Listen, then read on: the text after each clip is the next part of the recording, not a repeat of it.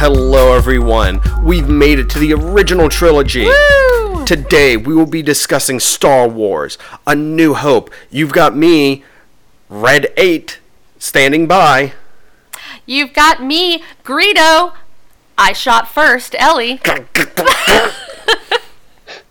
And you have me, Zach Weber, Zach Starkiller. Good one. I'm sorry, I'm busting a blood vessel from Ellie. Oh, that's what I love to do. All right, cool. Let's jump right in then to our top three moments from this movie. Oh, go ahead. Go ahead, Zinger. Okay, my top three. First one, the time Han shot first. Oh, oh. The second one, the time Han, Han shot first. No, I'm joking. Okay. But yes, the first one is the time Han shot first. Okay. The second one for me would be the attack on the Death Star. The uh, the rebel attack on the Death Star. Oh, okay. Um, with the X wings and Y wings and pew pew pew. Pew, pew. And my third one, and this one might be weird. The meeting on the Death Star with Tarkin, Vader, where Vader chokes, do- does the chokehold, and you kind of see the powers of the, of what, what he's able to do for the first time. I, I don't know, just for some reason, that entire scene is very iconic to me, where, where they're in that meeting room discussing politics of sorts, and I don't know, it's just something about that, like Vader's very menacing, and then someone finally says something back to him and you find out why no one does that. So that's so those are my top three moments. Okay. Um, let's let our guests go Sure, first, sure. since you know I went first. You know, like people shoot first.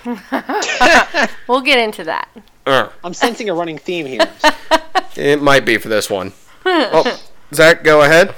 All right, my favorite moment is I ha- it's always been a moment that stuck with me is when they finally land on the Death Star and Vader comes out and he just tur- he's disturbed. He turns on and he makes a comment on the lines of what do you call it? I sense a presence. And he just walks away. And I think it's always been kind of a in, not I want to say eerie moment, but just unique. We've never seen Vader disturbed. Yeah. And in that moment, he's disturbed. The fact that he senses Obi Wan for the first time in almost 20 years. My second one is this is kind of cheating. Is basically any moment with Ben Kenobi, Alec Guinness. I, I I know that's cheating, but I think he has created a persona for that character that they're still borrowing from liberally even to this day. And third is obviously the cantina.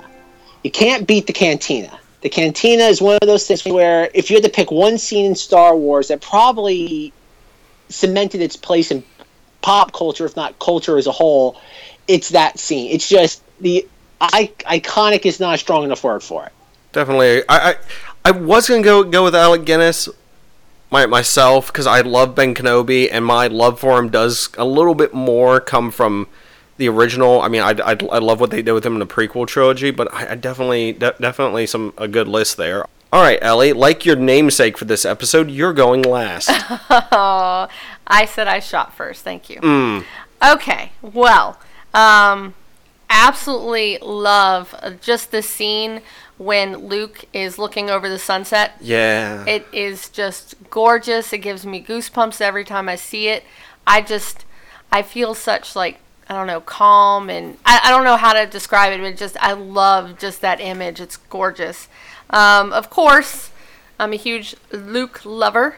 So when he uses the Force, doesn't use his computer. Yeah. He just uses the Force to make that the money shot. um, and then I love when it said, uh, "That's no moon; it's a space Yes. station." so those are definitely some of my favorite, either quotes or scenes or whatever the case may be. Very good list. I, I think it's.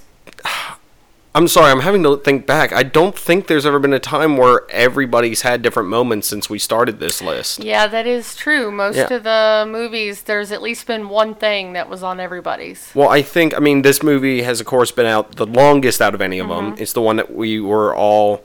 I, I think I can safely say everyone in this room, this was probably our first introduction to Star Wars was through this movie. It was no, mine. not Oh yeah, Oh. it was mine, but Okay, well, which, which Not- was your first? My first introduction to Star Wars was the Phantom Menace, and this is Ah. always my this is my Star Wars dinner table story. Is that I was how was I six years old when the Phantom Menace came out, and I don't want to say I was dragged to it because that's that's not really what it was though. But I was invited by a my mother's friend, and she goes, "Oh, let's go see Star Wars." And my mother goes, "Okay, sure." It's probably if I could pick one day in my life that changed everything for me. I, I couldn't fathom my life without Star Wars or me as a person, and I kind of got brought to that. And I don't know. I, I really don't remember much after immediately seeing it. All I can basically say is that thousands of dollars later, I had every single toy from the Phantom Menace line and the Power of the Force too. So it's one of those things where that was my introduction to it. And I'll save how I got into the original trilogy later on, though. But it really, the Phantom Menace was the Star Wars breakthrough for me. Oh, interesting. So sorry, sorry for me for misjudging that then. Not at all. But Well, and and and um, his comment earlier about how you've never seen Vader frazzled oh, for most of us. yeah, that that would yeah, yeah. yeah. I mean, we wouldn't have noticed. We wouldn't have known any different because that's the first time that we'd be seeing him. So True, true. All right, well, I guess let's move into our, I guess, plot quick overview moment segment. And for this one, I, I, I tried to think of something to do, but to be honest, everyone knows this at, at this point. We're, we're doing Star Wars, so um, if you if you don't go watch the movie and then come back and watch and listen to the podcast. Evil Empire, Band of Rebels, Planets Go Boom, and a small moon go, um, uh, not a moon, but a space station goes boom too. Everyone cheers. Chewbacca does not get a medal. Lots of boom. Oh, He doesn't watch the movie. poor Wookiee. Yeah. Oh boy, poor Chewbacca. I know. But now we're gonna move into, of course, our. I guess let's let's kind of just discuss this movie, I guess, as a whole, because I think this is the point now where we're gonna bring up the long-awaited, heavily debated title card of original versus special edition. It's something that can divide fans. It's something that we're going to try to handle with grace on here for certain moments. I'm bringing out the gloves. Oh, I don't, I don't, I don't need gloves. I got brass knuckles. Oh snap! Actually, no, I got a blaster and I'm going to shoot first. There, enough said. But no, I, I think where we should start with is let's start with our favorite moments. Go, go each person our favorite moments from the special edition of what was added, and then I guess we'll do a discussion. Oh no, wait. Actually, actually, let's let's do our favorite and most hated moments because I feel like it will come out in the discussion our most hated moments. So if we save it for the end, it's not going to be a surprise. Okay, that is true. So I'm going to be nice and let our guest go first for this one. Uh, okay, I, okay. I'm gonna kind of tip my hand early on. My favorite moment from the special editions, and there's only one. And this is tell you how I feel. The only scene I feel that's worth including in all that is when Han is chasing the stormtroopers down the corridors of the Death Star, and he eventually turns the wrong way, and he has the hangar full of them. Mm-hmm. That is a much better scene than having him I guess, corner them in the broom closet, where for some reason they decide to turn around and start shooting back at him. That that doesn't make sense. The, and plus, you back in the seventies, they couldn't make four hundred things of armor. Yeah. Never mind, they didn't have the computer technology to duplicate a stormtrooper a dozen times. I like that. Uh, other than that, you can keep it all. I don't want. I don't want any changes. It's it's like some of the scenes, like in the other films, like Empire. Like I like what they did with Cloud City. Not to get off topic, but I like the fact they kind of put stuff in the background of Cloud City. That's fine. Win- I have no problem with window dressing. I hate when you put crap in the frame for no reason Interesting. and it's just and it's just shoveled on just for the sake of look we can do this now and my favorite part is that if you go back through all the different iterations of home video releases and it's that every single one does something slightly different yes, they do. Mm-hmm. They they And- truly do. and, and it's the point where in, in going to and so I'll just slightly go into what I don't like. I don't I don't hate the special editions. I hate them more in a, a broad sense because Lucas should have known better. I don't know why this became such an issue with him over the years. But the one like, there's the most egregious offense I'd say is probably just them going through Mos Eisley on the speeder just because there's just so much stuff that's shoveled in there. It's just you have all the different creatures, and some of it's not bad. Like, and you have like a Jawa in the background doing something with, I can pardon my lack of Star Wars knowledge, but the, the creature that's kind of like a dinosaur esque. Uh, that's fine. That doesn't. Oh, the, the the one with the longer neck. I was about to say Yeah. not the not the dewbacks. That the Not the storm. Yeah. That bothers me too. That bothers me too. But that's so you so so so you like the puppet by the by, by the canteen as opposed to the CG one randomly there. I like the problem with the CG though is that it sticks out like a sore thumb. Yeah. I don't mind anything if it blends in appropriately. Like I again, to me, I, I like things in bad taste. Like if you want to do stuff like that, that's fine though. But you got to make it blend in appropriately. And with that, it just again like my, one of the most again going back to the cantina, you have there's the Wolf Man who's in the cantina, Mhm. Yeah. and Lucas actually digitally replaces him twice. If you watch the Blu-ray, the Wolfman's in three scenes in the original, or uh, when I say original, I'm meaning the Laserdisc cut, because that's the cut I have is the Laserdisc version. In the original Laserdisc cut, the Wolfman's there in three scenes, and in this the 2011 Blu-rays, he's actually digitally removed the Wolfman twice, and I don't get why. It's such a weird thing to edit out or to It replace. is. It really is.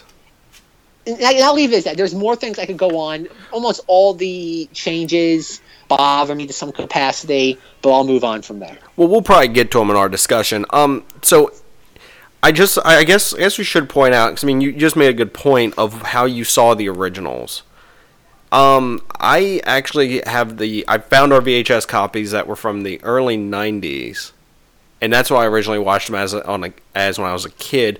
I have the DVD versions from 2007 where it has the special edition and the like quote unquote uncut versions of the original. The bonus feature disc version. Yes. And that's that too. that's the closest thing I think I can get to saying, you know, the unedited even though that that that has some alterations in it still, but Yep. me finding a VCR right now is something I'm not really a fan of doing. So I guess that's that's my comparison of that. Not- um Ellie, I think you're in the same Not to boat. interrupt, but I have a question. Your Yeah. VHS versions. Yeah. Are those the ones with the Leonard Maltin interview in the beginning? I don't know. I, I seriously like I found them when I was going through stuff and grabbed those and the special edition ones.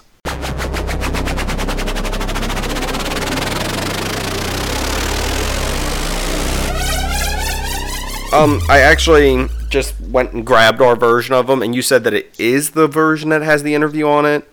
Yep, Leonard Maltin. Yeah, like, like I said, I haven't watched these in probably fifteen years, maybe. it's like I said, they're they're on v- VHS, so I mean, I don't have a VCR right now, so Right. and it's not one of those I need to go run out and get. But like I said, I I do the the DVD ones, even though those ones have some alterations to them. E- everything kind of has some alterations where they kind of did something to them. I feel at some point, but uh, I guess I'll do mine now because Ellie has kind of put herself into the place where she will go last for the entire time we're here because she decided to say a statement earlier. Eh. Eh. so I guess oh, I'll do. you've got jokes. I do. I got plenty of them, and you've set me up for all of them tonight. Tonight. All right. So my thing is this: what I like about the special edition is I kind of like. I, I guess the the thing I like most is the touch ups to the like star battles and stuff, like where they're taking off from Yavin, and you actually are seeing the ships come up, you know, very close to the screen instead of these little dots flying off. When they're going towards the Death Star, you you have that scene where you see all the ships, you know, flying flying by Yavin and everything, and I kind of like that. I liked um also there's the battles on the Death Star, like over the Death Star, where those got touched up. Another one is when they blast off from Mos Eisley, the the takeoff of the Millennium Falcon. I like those touch ups Yeah.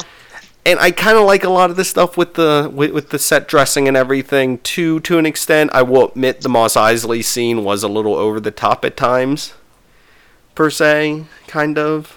But now I'm gonna go to the other side of this, and this is gonna get venomous. Not towards Yeah. Ellie, not towards Ellie, mind you. I I'm not I'm not gonna direct any like direct anger towards her with this next statement. Han shoots first. Han shoots first every single time, in my opinion. I don't like that they keep changing that. It is a character arc for him that he goes from somebody who would just shoot somebody in cold blood and has a character development. that is something that is stolen from him by him shooting at the same time or him shooting second or you know him responding to it he shoots him in cold blood. And here's the thing. That's that's something i can vaguely live with. It's the jabba scene that has over the years it's grown to be something i just kind of despise more and more. If that makes any sense. I i just i think the buildup of jabba as a character from New Hope to return when you actually see him is an interesting buildup because you're like, who is this guy? Who is Han running from? Who is Han scared of to the point where he's running across the galaxy? You know, and even, you know, running from the Empire and everything too to try to even avoid this guy. And the Empire has to enlist somebody, you know, like Boba Fett later. But I just do not like the conversation between him and Han. It, it steals the the allure of Jabba. It also puts Boba Fett on the planet, which I I don't know if I want to get into a Boba Fett discussion right now or not. Um, I don't like him being on the planet because it's kind of put to the fan theory that he's the one that actually killed Aunt Owen and Aunt Beru. I don't think that happened, in my personal opinion. I, I, I don't go with that theory. I, I just I don't know the, the, the whole scene with, with Jabba. I just it just I don't think it needed to be there. It doesn't it doesn't flow right with with the rest of the scenes too. There, I said my piece everything else, like, like I said, Ellie, your turn to to either make the internet hate you or love you. Oh well, I always go for hate me because that's just too much fun. Um, I disagree with both of you. Blasphemy. Stupid girl. card. Dumb girl and her opinions. um, yes, there are parts of the now just to put it back a little bit, I love the originals. That's mm-hmm. what I saw first. Yes. You know, so uh, it's it's nothing against the originals. I'll still pop in the original and watch it. That's that's not what I'm saying here. Um, but I I'm okay with change. I'm okay with editing. Um, clearly, everybody out there that says they don't like remakes and they don't like this, and they don't like that, um, are two faced because all of these box offices would not be blowing up like they are if you really didn't like them. Um, so I think a lot more people don't mind them as much as like maybe somebody says they don't. They just don't want other people to know that they like them. So okay. it, it's cooler to say I don't like them. Um, yes, there are of course some parts that I can't stand that they made edits to, but there's a lot that I love. Um, so you know the I don't care for a lot of the creatures that they added into it. I the Mos ha- Eisley. Yeah, it, it's not just that. It's um. Well, part of it is the um the little um womp womp rats. Oh They're yeah. so blurry, and it just looks terrible.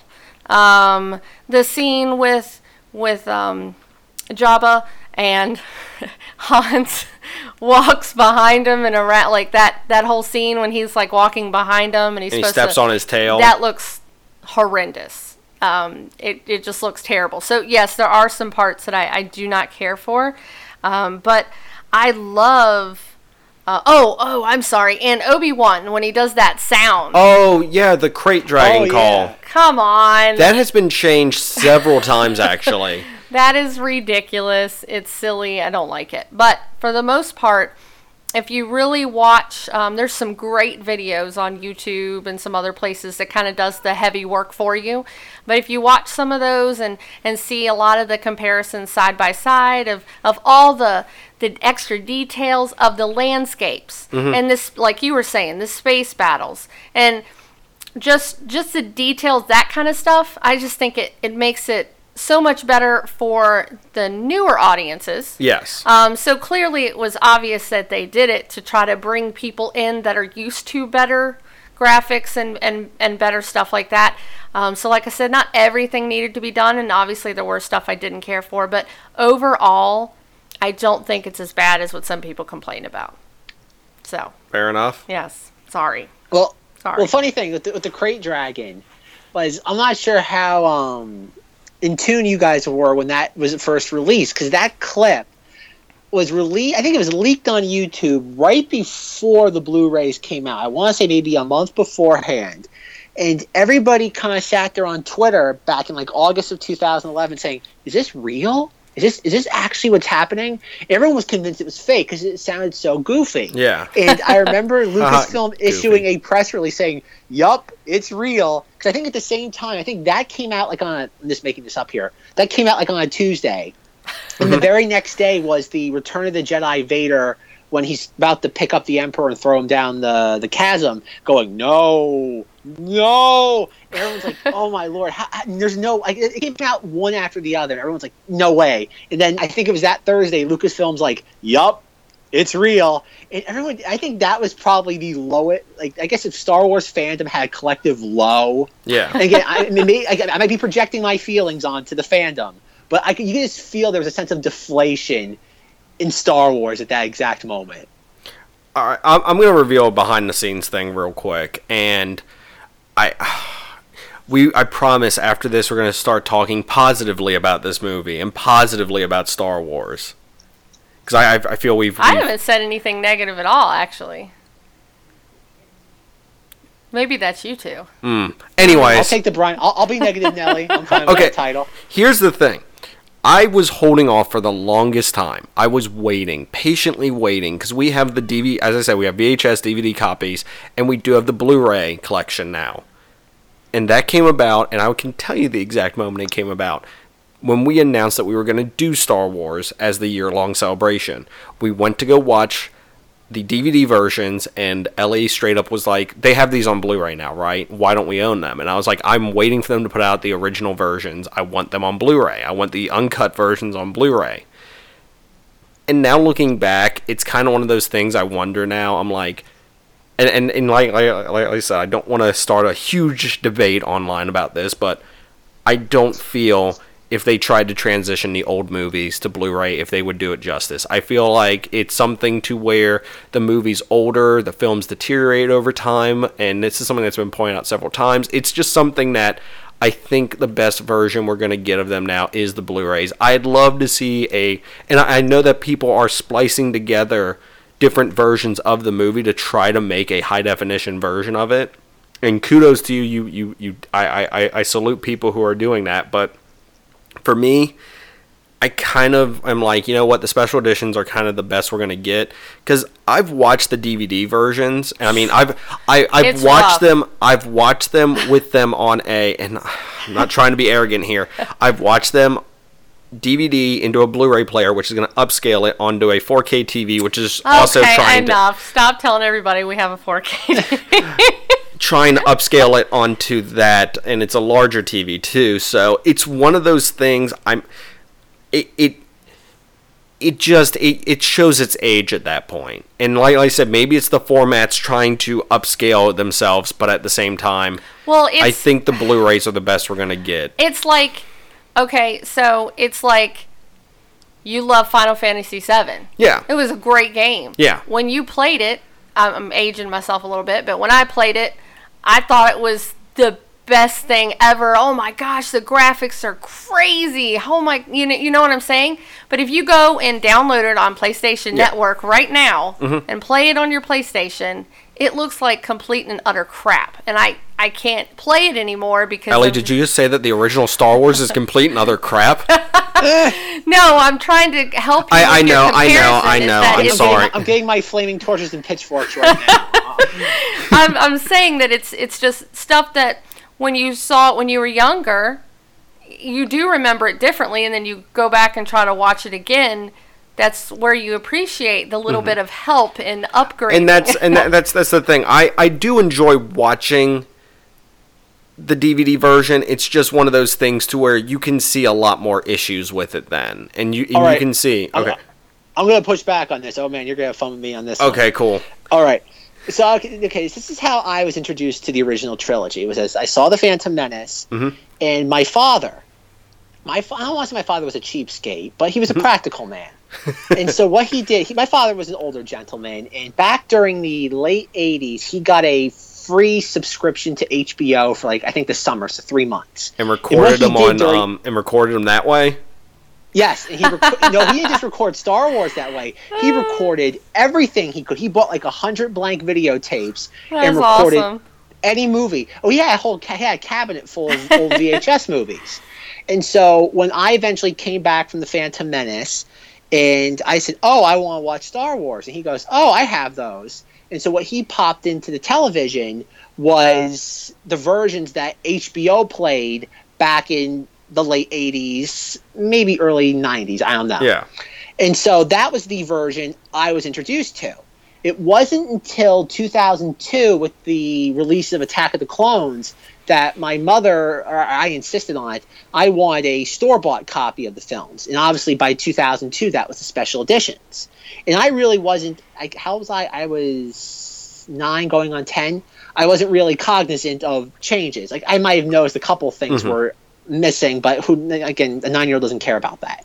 And so over time, then like you, during late 2006, I remember reading. At that time, I was on the computer. I read forums, and I'm like, oh, they were talking about Best Buy had some sort of collector's edition in this tin can of the original films. Mhm. And I still have no idea how I convinced my father to spend ninety dollars on it when it wasn't my birthday or Christmas. and he did. He went out and bought it for me. And I remember at the time saying, "No, this is kind of like a waste of money. I already have these. I don't. Cause I already had the DVD versions when they were released in 2004. And so they were just constantly I always kind of kept in my closet. They were there just in case I ever needed them.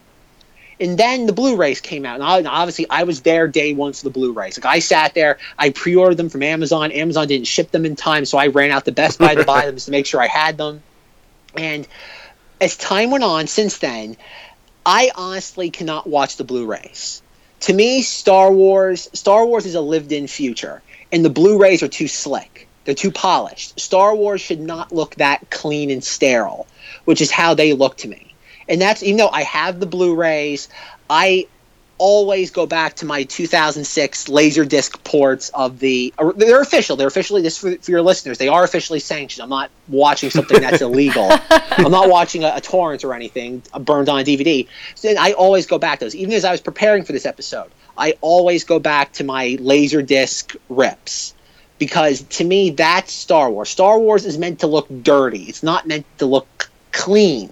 And I feel even as I was watching that YouTube video that Ellie was referencing, where that guy did a fantastic job putting A next to B and saying you compare which is better, the, the original or the special editions. Even watching that, it just it's too clean for me. I just don't like that. It just even like the the dewback scene where they fight. Look, sir, droids.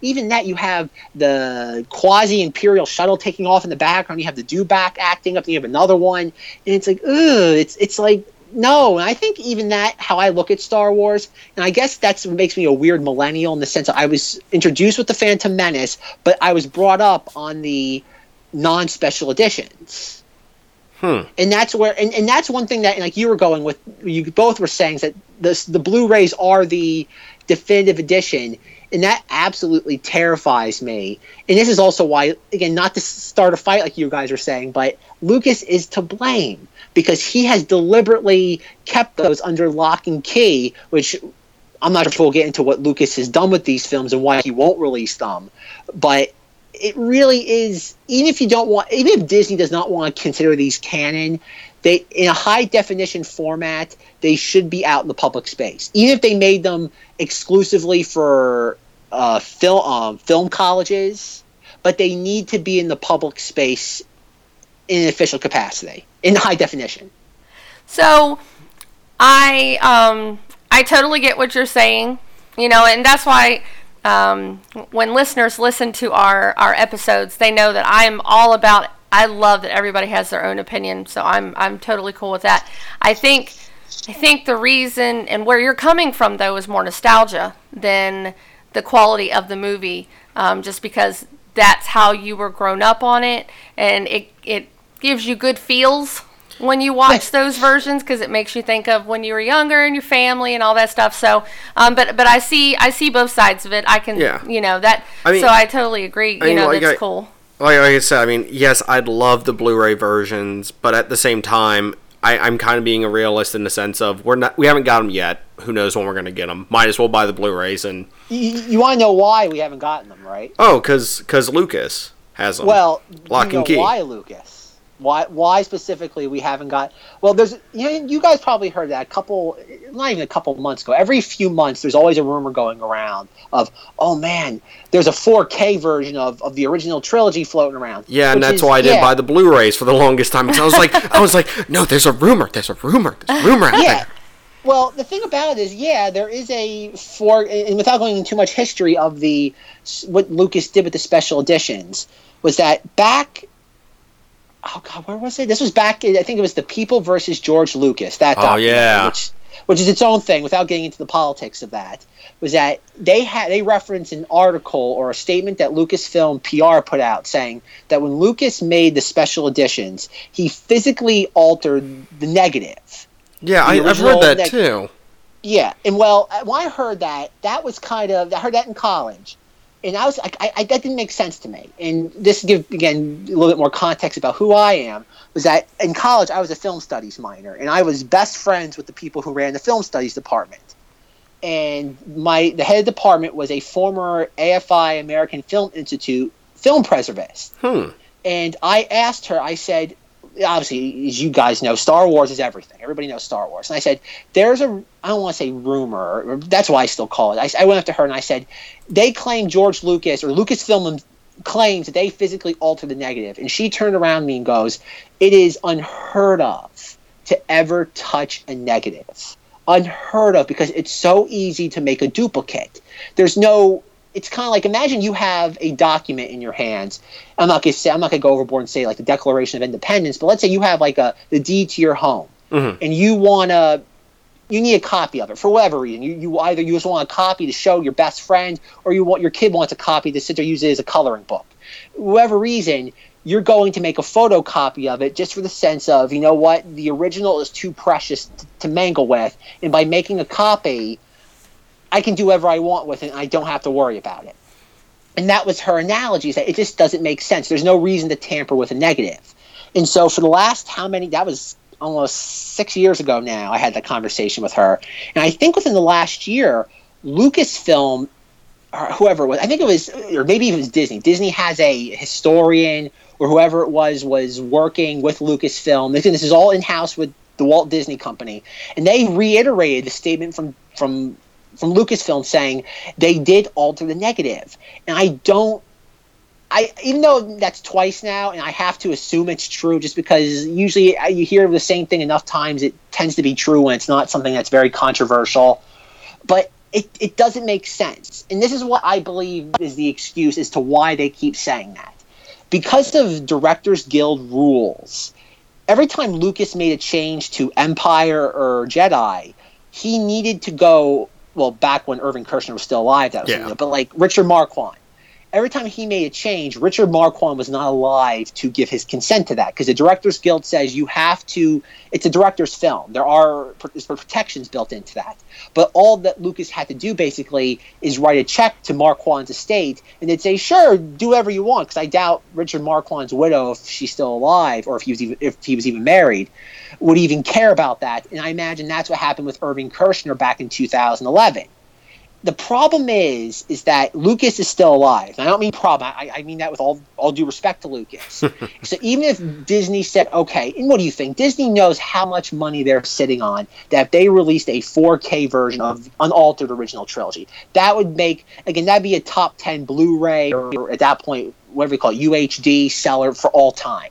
The problem is they'd have to go to the Directors Guild, and Lucas would have to personally sign off on it, and that would never happen while he's alive. Because I'm gonna go make more prequels.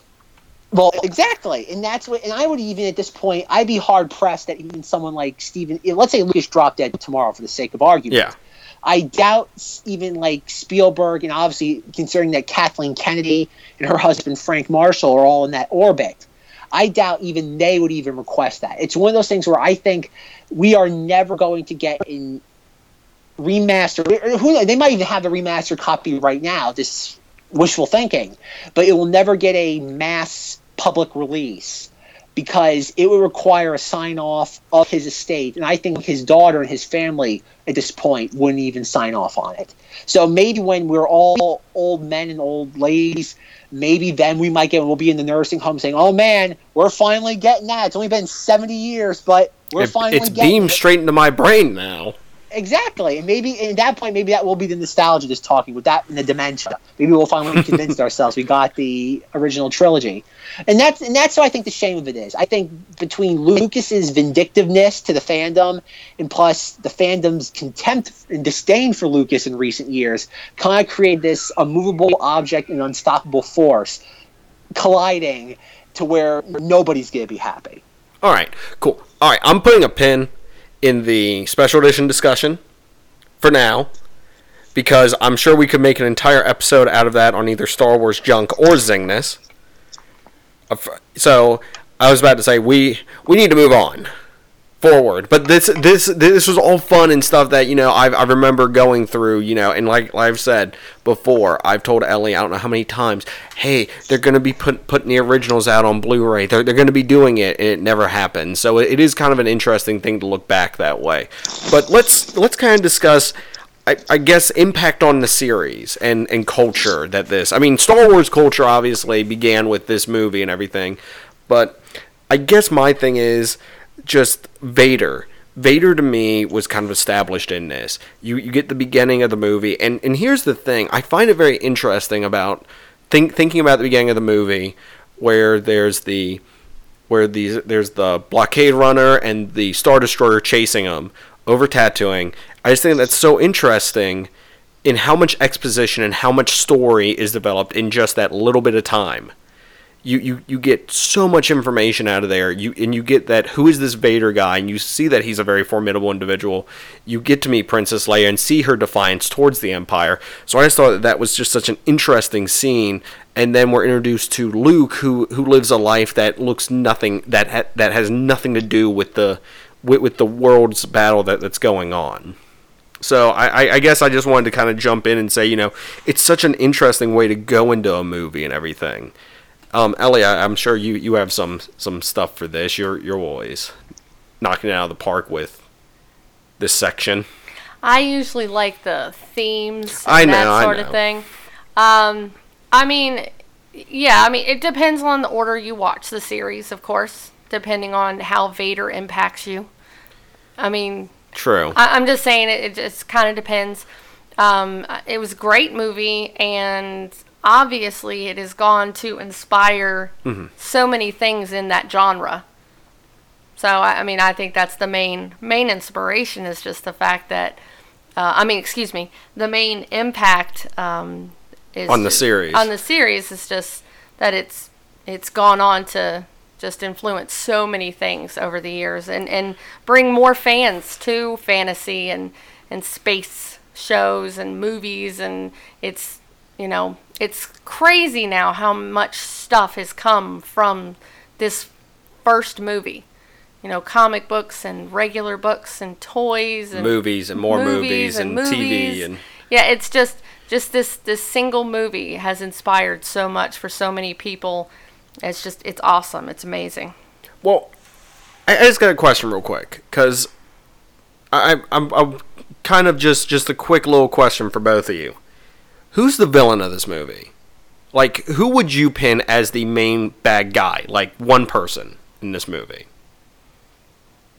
i don't know first impressions you might think han solo is a pretty shady character Okay. Um, but it kind of depends on how you look at it. But the rebels are technically, um, I don't want to say, ugh. It's it's a hard the one. rebels are technically bad guys in the sense of quote unquote the empire is the established you know governing body and you're rooting for basically a rebel faction that's going out and attacking Right. the establishment and trying to bring it down because they believe that they're right while at the same time the empire believes that they're because right Because there are a lot of places that are okay with what's happening. well, we can get into that I'm, I'm just saying, but you know, I was about to say that's expanded on more in the in the expand in well in the new canon. right. So we'll we will save that discussion for later. But I'll But I- put I'll put a zip in it. Kirk. But but okay, so so so you're not going to pin any one character as no, the bad guy. Not really. Well, this, okay, I'm gonna short answer Darth Vader. Darth Vader. So so so so your yours would be Vader. Vader. Short answer Vader.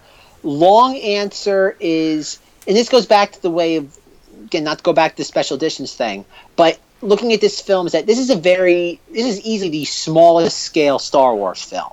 I'll agree it's with the that. smallest. It's contained because obviously when it was created, and that's I think if Star Wars 1977 ever had, if its greatest triumph is considering everything that came after it, it works so perfectly as a self-contained story.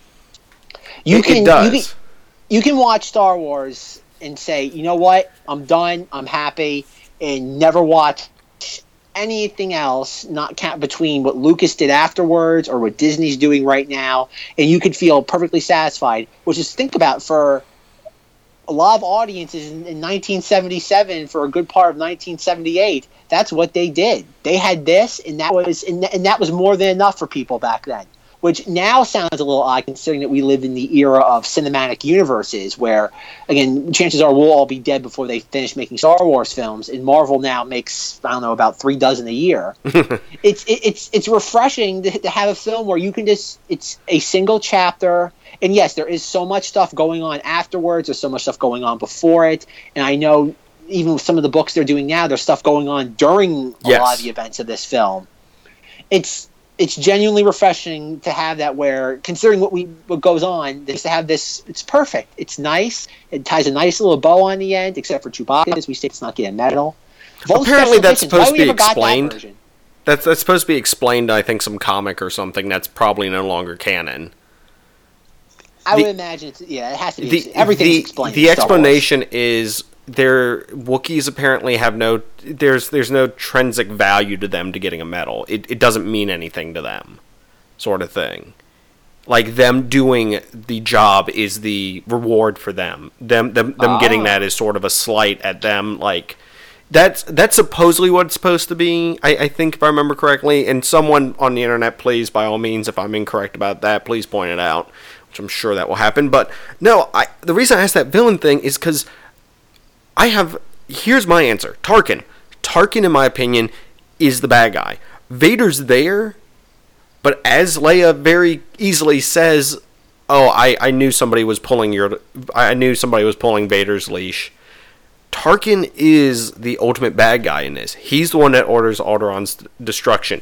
He's also the one that had an opportunity to technically save himself, but was too prideful to do so.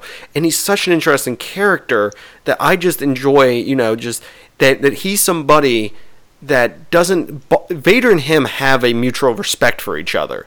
But at the same time, the Death Star is Tarkin's domain. When Vader's there, he takes orders from Tarkin, and that is something that I just I just think that that's an interesting dynamic as as a character, as character development and everything for that. Because you're introduced to Vader as he's the bad guy, but then you're introduced to this other guy. It's like no, he's actually the bad guy. But there is a mention of an emperor at one point in a discussion and that I think was a very. I, I know that this movie is supposed to stand alone, but they seeded enough stuff to where there is some interesting stuff in there, and maybe that's why I, I like that the, the the the scenes in the meeting room on the Death Star is because it's Tarkin and Vader at their best in that movie, sort of running the show and showing how you know deliciously evil they can both be.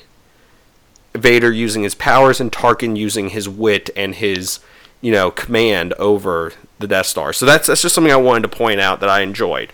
But I think we've spent some time on the bad guys. Let's go over to the good guys. You know, Luke, um, Han, unless you're Ellie, um, Ben Kenobi or Obi Wan Kenobi. You know, being introduced to him was something that I, I think resonates with me more and more the more I watch it. Is just he Alec Guinness did such a great job with him, and I just I just I just really enjoyed the character being introduced to him as this you know first kind of as this oh he's some crazy old guy who you know doesn't know what he's talking about to he's one of the greatest Jedi's ever. Mm-hmm. Did anyone else get that watching it? Yeah. I mean, it's mind you, I'm excluding the prequels for this discussion. Right, we're just focusing on this. Yeah, one. yeah, We're, we're focusing on this, and that's the thing. It's just he had, you know, just such an interesting backstory to him and everything. I just thought that was really cool. And then it sort of develops through the other movies where you get more stuff that, that, that comes out, including one of my favorite lines everything I told you was true from a certain point of view. Right. Well, and and I'd like to skip backwards a little bit in time. Oh, go- go for to, it. To um, uh, giving Han a hero label. I disagree. Be, wait, wait, hold on a second. I don't want to get into this again, but are you saying that, that he's a bad guy? That he would shoot somebody first before the other person even had an opportunity to pull their gun, even though the gun was aimed at him? Whether he shoots somebody first or he recognizes that he's going to be shot, so he will just be faster than the other person. They both shoot at the same time. Wink, wink. he just he just wins the draw, leaving that conversation. Okay. Um, let's For the be 15th time this Yes. episode. let's be honest. It takes a little bit for Han to earn his hero status. Yeah, I- I don't will agree with that. I don't think he deserves to have it in this movie. Um, you know, you're talking about somebody that's it's uh, obviously he loves Chewie. Yeah. You know, you know, there's They, they, they, they, they have a Yes. bond. So he clearly cares about Chewie. So I'm not saying that he's completely heartless and doesn't care about anybody. And you obviously start to see him turn a little bit through the movie, uh, And kind of through like the rest of the movies, but right. we'll, we'll get but to we're that. not yeah. talking about those movies. We're talking about this I know. movie. I'm just, I'm just saying. Um, and and so the the point is is like you mentioned, it's nice to see his character development, mm-hmm. but definitely, you know, the end scene where he comes in at the last minute, you know, Saves the day. helps save the day. I don't honestly truly believe that was all for the him to be um, you know trying to help and be a hero. That was for more notoriety for him for for pats on the back for himself because of his ego. So Yeah, don't- so I I, was about to say, so you you're know saying he won an ego boost from yeah, the situation. so he doesn't necessarily do that because he's a good guy. He's taking advantage of a situation that he can play to his you know Interesting. I guess we'll see how that plays out in our continuing discussions. I'm sorry if that sounded snarky. By the way, it's, it wasn't meant to be. I realized I as I said say, it. yeah, like I said, I didn't say that he doesn't eventually become. Oh a no, hero. no, no! I think you're you're taking Yeah. a very interesting take on this, and I'd love to see where this goes throughout our other discussions Stay tuned, guys. Stay tuned. as we girls. a, a- as we progress through the rest of the Star Wars movies. So that's very interesting, Ellie. I mean, I, I, I took a stand about the, the the government and everything in the prequel trilogy. Apparently, you've decided to take a stand on Han Solo's character. So I'm I am actually legitimately intrigued to see what, what you pull from this. Woo! Yes. Oh man, the Han Solo spin-off film just got a whole lot more interesting. If if it can ever get made. Hopefully well. one day. Hopefully. But well, what, one thing that's want with the Han Solo is that it depends. I, I get your argument. I, I understand it. And the thing about those, it depends with what sort of lens you look at the character under. And I think if you look at it under the lens of just Star Wars, exclusively the first film, he has the third act change of heart. It's kind of he's the again he, he's completely removed. He doesn't want to deal with this, and I think Han Solo looks at it in that there's no money to be made wading into this war. He's waded into it once with when he drops his cargo when he's boarded by the Imperials that which Greedo references during their shootout. Mhm. Or technically, it's not really a shootout if one person doesn't even get to fire. yes, But- Ellie, it's not a shootout. We should have a shootout. little, a little counter, a little bang for each time we reference that scene. Um, but no, Yes, the sound effect. yes, a little bing each time. But no, but uh, no, going back to it though, is that you look at it that way, and he does. By the end of the film, he's awarded the medal. He's a hero. They do not award somebody a medal if they're not recognized as a hero. And considering the fact that in just the lens of Star Wars, the rebellion is the good guy. Like you were saying, Zanger, it was you have the opening shot of the little minuscule blockade runner, and you have the giant star destroyer chasing after it. That Well- tells you everything you need to know about Star Wars. Like that scene True. alone just tells you. And so, with the context of looking at it with under that lens, he's he's a hero by the end of that film. But what Ellie was saying, Han Solo doesn't really earn the position of hero, earn it, not just given to it by the the script. He doesn't earn it until the end of Empire, where he self-sacrifices in order to kind of pacify Vader and Boba Fett for the time being. That's where Han Solo earns his status of hero. And I think that's where you have, and that's why, like going back to why I said why this is so refreshing is that you can look at it those two different ways. The character of Han Solo, and I want to say maybe it's just him. I think Obi Wan's character changes a little bit, and obviously Vader's changes tenfold because the whole Vader's oh. enti- and going back Right. to you were saying about who's the main villain of this film, and this this one little going backtracking on that for a second.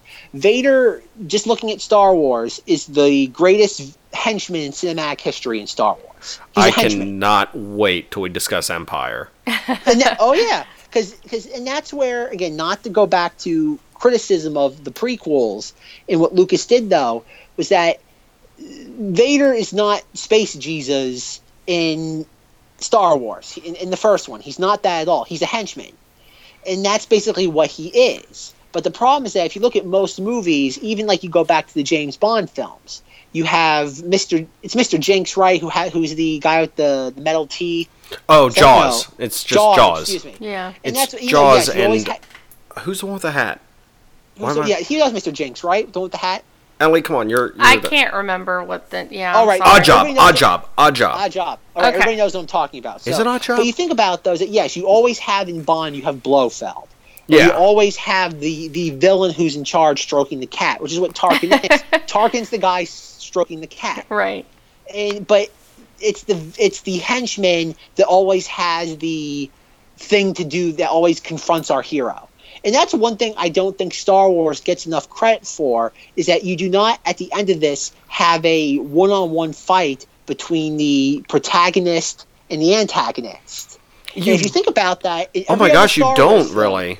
you don't get that and that's again not to get into the force awakens but that's one of my largest criticisms about the force awakens is and that's why lucas along with the everything else he did with star wars that's why it works so well you do not get that one-on-one confrontation you get something very very very similar to it in this in the sense of the death star trench fight or space battle where you have vader's just about to get luke and then obviously han solo shows up you get right to the edge of that though, but you do not get that one-on-one confrontation. You don't get that until the subsequent film. And and that's another re- and that's one thing I feel a lot of people do not respect or even recognize that Star Wars does. True. Um, speaking of the trench run, so I this is like I said this this movie also has the most some of the most um stuff done on it, as in like um and and you know the the prequels. I mean, that's sorry, I know that the original trilogy has some of the most looked over stuff of it. I just got a fun question for each of you, and if I'm wrong, internet, point me out on this. The trench that they are flying on in on on the Death Star. Where is it on the Death Star, Ellie? I don't know. You you you don't you don't have a guess of where it is. In, Okay. In, I'll the, get- in I'll- the middle, oh, so so you're saying the the the equator band around it? I would assume, but I'm not sure. Okay, Zach. Okay, I'm gonna I'm gonna go really specific. I'm gonna say the Northwest region, lot 378, 53 minutes, 62 seconds. I'm gonna go really specific. I know that's completely wrong, but It's supposed to be on top of it's it's actually the trench is supposed to be part of the like I guess pole the, the the north pole of the Death Star is from some stuff I've read, which is interesting because a lot of people do think it's the e- equator trench, but it's supposed it's not supposed to be. It's supposed No. to actually be the.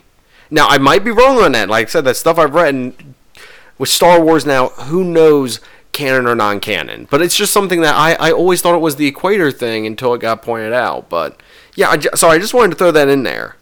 Yeah. Well, um, speaking of the trench run, Okay, cool. I, I Um, figured you, you, you have you had something weighing in the wings. well, uh, actually, that that whole scene was inspired by um, 633 Squadron.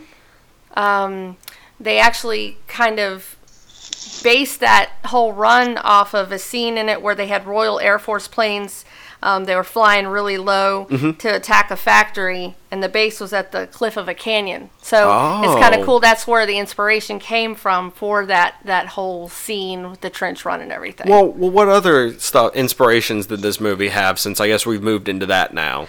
Uh, well, um, Hidden Fortress.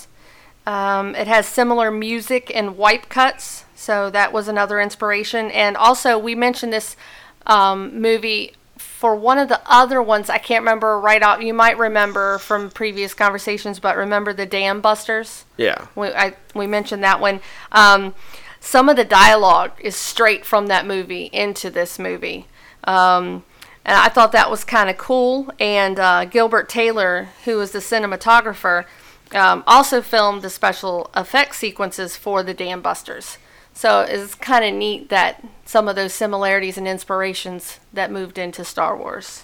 Um, I know that there it was also inspired by I know several samurai movies. Yes. I also know that Flash Gordon, ironically, is another inspiration for it as well. And I'm sure that you know there's tons of other stuff, but also I know that it has gone on, as we said earlier, to inspire numerous So other stuff. Yeah. What do you think? Um, is there any particular theme that everybody got from this movie? It doesn't have to be a long discussion, but just like a kind of a. a I don't know. I'm trying to think of the whole movie now, like as a beat by beat, with how it. Um, I guess it's kind of. I don't know. It's it's just interesting. The whole Luke wants adventure. Mm-hmm. Like it's it's very apparent that you've got this this um this young kid who wants adventure. He wants who- to get out and do stuff, and He- he's he stuck wants- as a farm hand. and and he and he's stuck. You know. all his in friends in a- have already yeah, left. all of his friends have Yeah. left. You know, he's stuck here. You know, wanting adventure, and he sort of, in a twisted monkey paw sort of way, gets his wish because he d- he, he That's had, a good reference. it, no, it truly is, and I'm sorry to say that and be super morbid, but he gets his wish.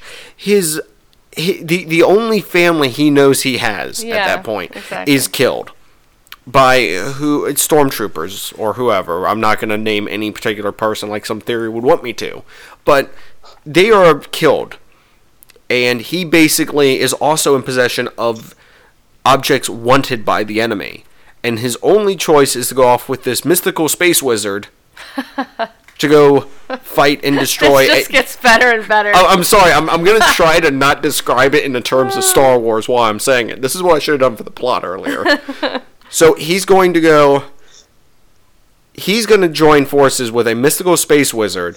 Him and that mystical space wizard are going to go to a shady part of town, discuss stuff with some guy who will shoot somebody at the drop of a hat, and his hold on, and his friend Sasquatch. So, what is your theme, though? You're kind of just saying the plot of the movie. Do- do I'm you sorry, I didn't get this chance to do it earlier, so I, I figured Oh. it'd be funny to do it now. But the Oh theme, I don't know. I, I just feel like the theme is, you know, high, he, he's going on an adventure. He, he he gets an opportunity to go on an adventure because he has no choice but to go on this adventure.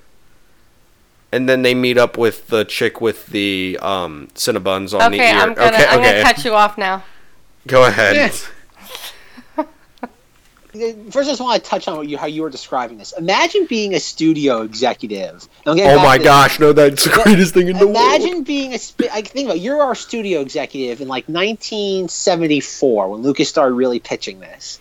And imagine he walks in, and at this time, science fiction was more or less 2001: A Space Odyssey and Planet of the Apes. That that was kind of the most successful science fiction at the time, which all is Rod Serling esque Twilight Zone or very much I don't want to call it science fact, but it's science fiction in the sense of we will eventually get to a 2001 esque future. It's kind of like this is where we hope to go. It's not fantasy.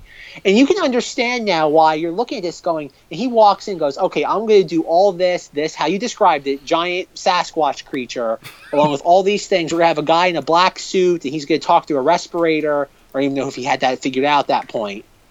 And imagining, and it's going to cost around $8 million. Like, imagine pitching that. Yeah, back gotta get- then. Yeah. Yeah, you got to give Fox a lot of credit back in the 70s for saying, you know what? We have no, and I know that in a lot of the documentaries when they're interviewing Alan Ladd Jr., he says this. He goes, I had no idea what the guy was saying, but you know what? He said it with such passion, you couldn't ignore it.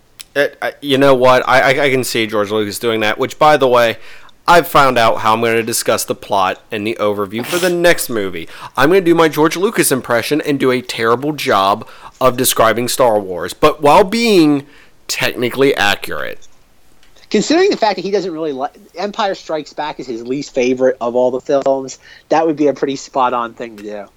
Well, when you look at Star Wars and its themes, the best you really can't do that unless, and this is just not just for this film, but for all of them, is you have to look at what George Lucas, the person, was going through at that time in his life.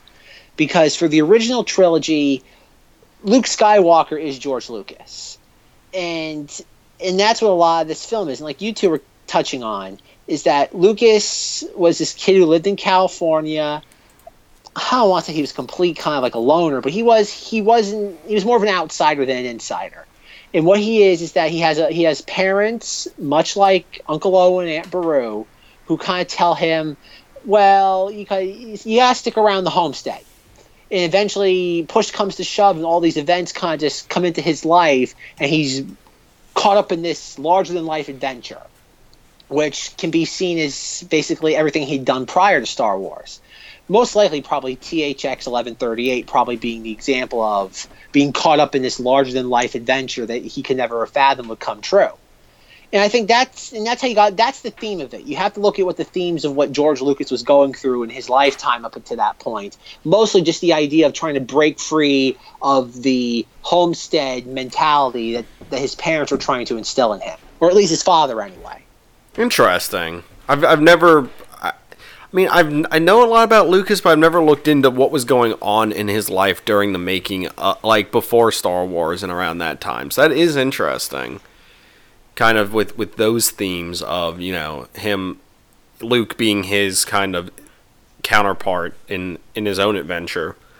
Well, that's and that's also you have to look at the prequel trilogy, and just to touch on that slightly, is that if you look at Darth Vader, Darth Vader in the original trilogy is the bad guy. Does he get redemption at the end?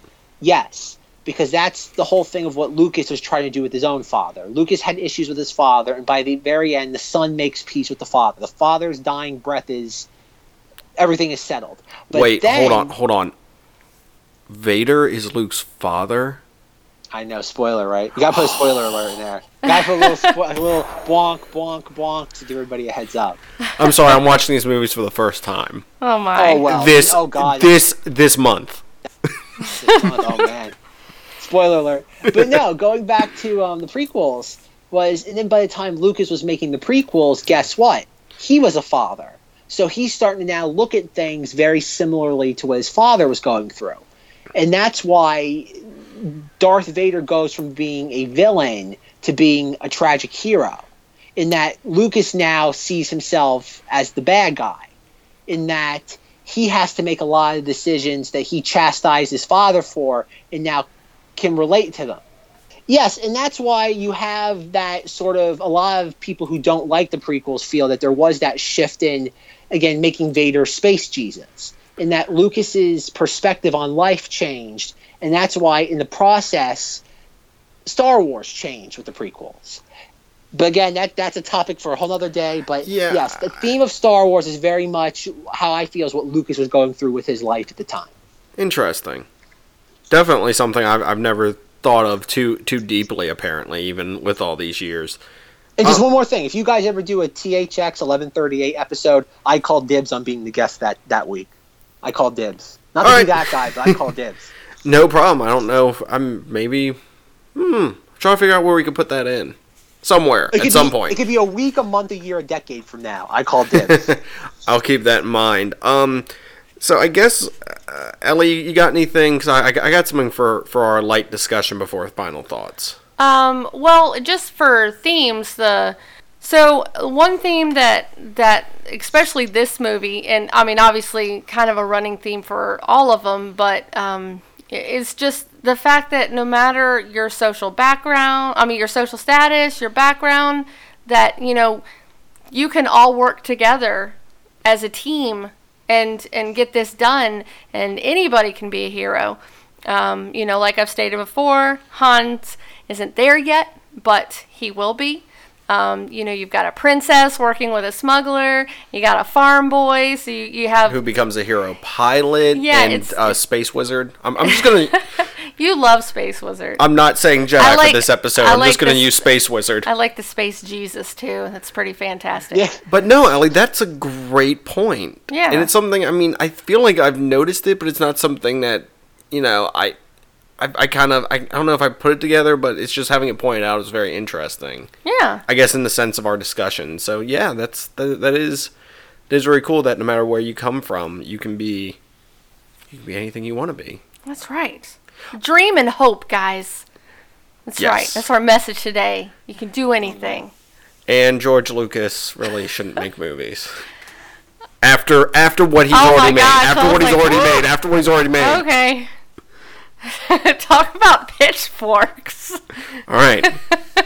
So, For the So record, I love George Lucas. Like, I, I, I would sit there if I ever met him. I would not be able to stop shaking his hand. Oh no, me t- I think everyone involved been- would still. We were at Star Wars celebrations, so yes, we saw we- the, we- the love and the Okay. hate. Yeah, so I mean, we we do love him here. It's just he's Yes. we, we we also like to make fun of him. Um, I guess this is I guess before we get into final thoughts and everything, I I, I mean everyone can of course put in something here, but I just kind of wanted to say the overall aesthetic of this movie is something that's very interesting. The way everything looks, the way the everything. I don't know if it was intentional. Everything's very iconic. X-wings, Tie fighters, Death Stars, um, stormtroopers. Everything is very iconic and very instantly recognizable. Even if you haven't seen the series. Yes, and Yeah. I know that there are, you know, that the em- the empires, the Nazis, Germany. I know there is that theme there Right. quote unquote per se, but it's just I, I just want to point out that this movie definitely had you know very iconic you know an X-wing, a Y-wing. It's it's I know it's cheesy, but it's like they look like the letters, and that's why they probably designated that name. Tie fighters are very iconic. Like everything's very iconic, and it's something that I mean maybe it's the years worth of my, me watching it and being a fan of Star Wars, but it's like everything in this movie just jumps out to me as being something to where it's very easily recognizable, good, bad. You know, it's it's it's a very there's no gray area of sorts here too. Did you say gray? I Jedi discussion another day. Sorry. Okay. Uh, Space Wizard discussion another day. Space Jesus. Ah. But anyways, does anyone got anything before we do our final thoughts? Anything else we want to mention about this movie that we haven't already discussed or want to elaborate on that's not discussing special edition stuff? We've Well, We have- one thing we you have- brought up though was the fact that how it just kind of caught on. This is more of an abstract thing. Is that, and we you really don't get this anymore with anything. Uh, this is more with movies than anything. Is that again when Star Wars came out, it wasn't just like oh it came out opening weekend, and everybody everybody across the country and the globe loved it. It had moment. It had it had, it had to get some traction. It's where it's like what it opened up in forty theaters initially. yeah, it wasn't And- that many. No, because that, and that's how they did things back then. It, it was practically unheard of to release a film now where they release it like in 4,000 theaters. Well, and Yeah, I they think- wanted to change it too because they didn't want it to come out the same time as Smokey and the Bandit the movie. Oh man! They were afraid it was going to crush it. Next time on Zing This, Smokey and the Bandit year long celebration. oh God, I, I sorry. will take a pass on that episode. Hard pass. Hard pass. but no, I, I feel like that's one thing I I think our culture really is missing because we live in such a hypersensitive where everything has to hit in one moment or else it, it, it doesn't get a chance to stick. And I think the only other time that's happened within recent memory, again, this is talking exclusively movies, was probably something like Avatar, where it actually kind of, and that's a conversation for another day, but like we're really, it sat there, it, it lingered. Where now everything just kind of, it's flash in the pan. Like, think about like movies. We have, we go from having a movie like Logan, and then we have, I don't know, we talk about Guardians of the Galaxy, and then we're talking about War of the Planet of the Apes, and then we're next week we'll Yeah. be talking about Dunkirk. And I feel like it's like we don't get that moment to ever appreciate or savor it. We don't get to savor things in pop culture anymore because we're too busy. It's like we. It's kind of like you're inhaling your meal just so you can get the dessert. It's like okay, let's get this, let's get this, this, this. Oh, here comes the next thing I'm waiting for. And I, and I feel that's one thing that we don't get anymore. That Star Wars was able to really benefit from back in the 70s. Yeah, and it, it had like I mean three years in between. It's it's three years in between each movie and everything. I mean now we're getting them what two years at least. I mean, but also getting another movie in between too, as of right now with their scheduling. But yeah, I mean it's it's definitely it's definitely. I think it changed the way movies are made. I mean we could go on about you know the impact it's it's had on culture and everything. But I guess uh, final thoughts on New Hope. Ellie, as an apology for for being mean to you and making you go last every time, even though you said something that you shouldn't have. I'm gonna let you go first on final thoughts. Everything I say was supposed to be said. Oh, snap. Just think about that. I was like, "Are you quoting something?" No, I'm quoting myself. Okay. If I I'm say qu- something, it's I'm meant- quoting myself for saying what I'm saying. if I say something, it was meant to be said. Thank you very much. um, no, I, I just um, like kind of like you said. I, I don't want to. Um, I don't want anybody to think we don't like this movie because it's fantastic. We were, you I know. I guess we kind of went into this kind of. We, we kind of have to be hard on this movie because everyone loves it. Well, I mean, it just I guess that's that's your opinion. I I absolutely love the movie. I think it's great. It was my first introduction into, you know, the the culture and what it is. Um, and I wanted to mention really quick because we didn't mention it and it has to be mentioned. Oh. Is the music? Yes. Oh my gosh, how do we not? Yes. Okay, we messed this up before. I know. David. I, I'm. I'm sorry, I'm, David. I'm, I'm saying this to you now. I we was did not mess him. up this time. That's right. We did I not was, mess up this time, David. him. But everybody knows the theme. Yes. What whether you've when when you hear that that sound, Dun, yes. dun. I'm, I'm Dun, sorry, copyright. Copyright. Oh, sorry, whoops. um, but I mean, there's these huge productions that people go to where they do the the orchestra productions Mm-hmm. of just the music. I mean, it, they still do that to this day, and, and people pay hundreds of dollars for these tickets just to hear this music. And it's such, uh, to use your word that you uh, flew out there a million times, it's so iconic. I mean, you, I can't imagine, like, if I hear the music, I, I get instant goosebumps. Like, I Yeah. just like, oh, it's Star Wars, I love that. And it's, it's kind of like when we've had discussions about comic books um, before. You don't have to hear the people speak. You don't have to hear any dialogue. All you could watch this movie with nothing else than the music, and you have a sense of if, if it's a dramatic scene. And obviously, mm-hmm. music is well done in a lot of movies, but it, the music in this movie and the series in general is just is so amazing and it's it's so impactful. So we, we have to mention the music. Thank you. Yes. Yeah. Th- thank you for catching that.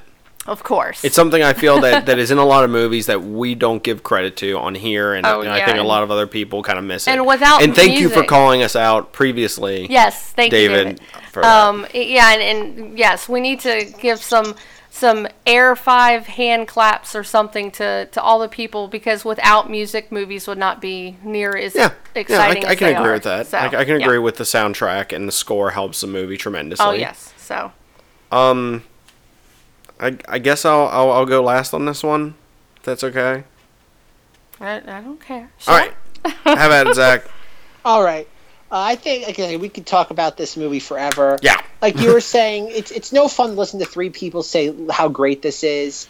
Not to quote the Phantom Menace behind the scenes thing where you have Spielberg and Lucas going, "It's going to be great. It's going to be great. It's going to be great." It's gonna be great. It, it's it's no fun listening to people say this daunt over something. So you need you, you need that pushback. You need a devil's advocate. And I don't think anyone's ever, I don't think anybody here was deliberately playing devil's advocate.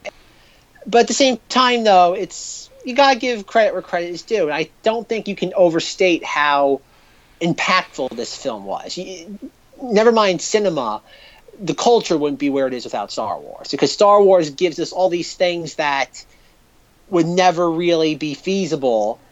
Eh, but at the same time, though, this is again not to go off on a slight tangent, though. But have you guys ever heard of um, Alejandro Jodorowsky's Dune? Because that was another Oh, film that was the- supposed to be a the sci-fi. It was supposed to be a sci-fi film that was produced. It was in pre-production alongside Star Wars in the sense of it was back in that mid 70s era and be, I want to say it's because of Star Wars and because that did such a very uh, pulpy again going back Flash Gordon-esque Saturday matinee version of space fantasy that the very psychedelic and far out version of Jodorowsky kind of got sidelined. And, and it's things like that where it's like could have Jodorowsky's Dune been in the Star Wars? Probably not. But at the same time, though, is that who knows? Was the was what makes a movie great? Is it the movie itself, or is it that weird sort of it takes two to tango where it's the movie and it's where the culture is at that specific time? Yeah, I kind of I kind of like that breakdown of it. Mm-hmm. Uh, for my th- final thoughts, I mean, this is how I was introduced to Star Wars. Was this movie? Um, this is something that started off. I mean, to be honest, I mean, just the culture, everything around it, a franchise, an entire, you know, I, I can't even begin to describe what Star, how much Star Wars has impacted everything, um, and it all came from this one movie and branched out from there, and I mean, technically, I mean, yeah, me and Ellie would probably still be here discussing some other movie on a podcast but Star Wars is something we wanted to do first. Like it is, it is just such an iconic thing, and we. I mean, I just, I just want to say that you know, this movie for me is just something to where is it my favorite Star Wars? No movie, but it had to have ha- it had to have happened, and I love it for it. And it, like I said, it, it, it, it I think stands the test of time with certain aspects of it, the story, the characters, everything like that. I just it's just so iconic, and that's and that's just something for me that I just enjoy thoroughly about this movie, is that it, it was it was the start of something amazing, and looking back on it now, I, I think we can all say that it, it's just you. I, I don't think anyone, anyone could have imagined where the like if, if they watched this movie and walked out of the theater or walked out of wherever they saw it from, I don't think a single person could have said this is gonna have X, Y, and Z happen to it that that that had happened the prequels everything. So I, I guess this is me saying thank you george lucas. So. Well a fascinating man. I know. Um, with that we're gonna um, wrap this up today. Um, thank you once again for our guest zach and i brought you on for a reason. A few reasons. I've mentioned it several times on this podcast but why don't you tell our listeners why you were brought on and what you are here for. Oh man, shameless plug time. Yeah, go for it. I'm, rubbing, I'm, rubbing, my hands together. Shameless plugs. I, along with Zenger, are the host of the Star Wars Junk podcast. It is Star Wars Junk. We kind of talk about a little bit of everything. Our description is it's a cross between NPR and Coast to Coast AM.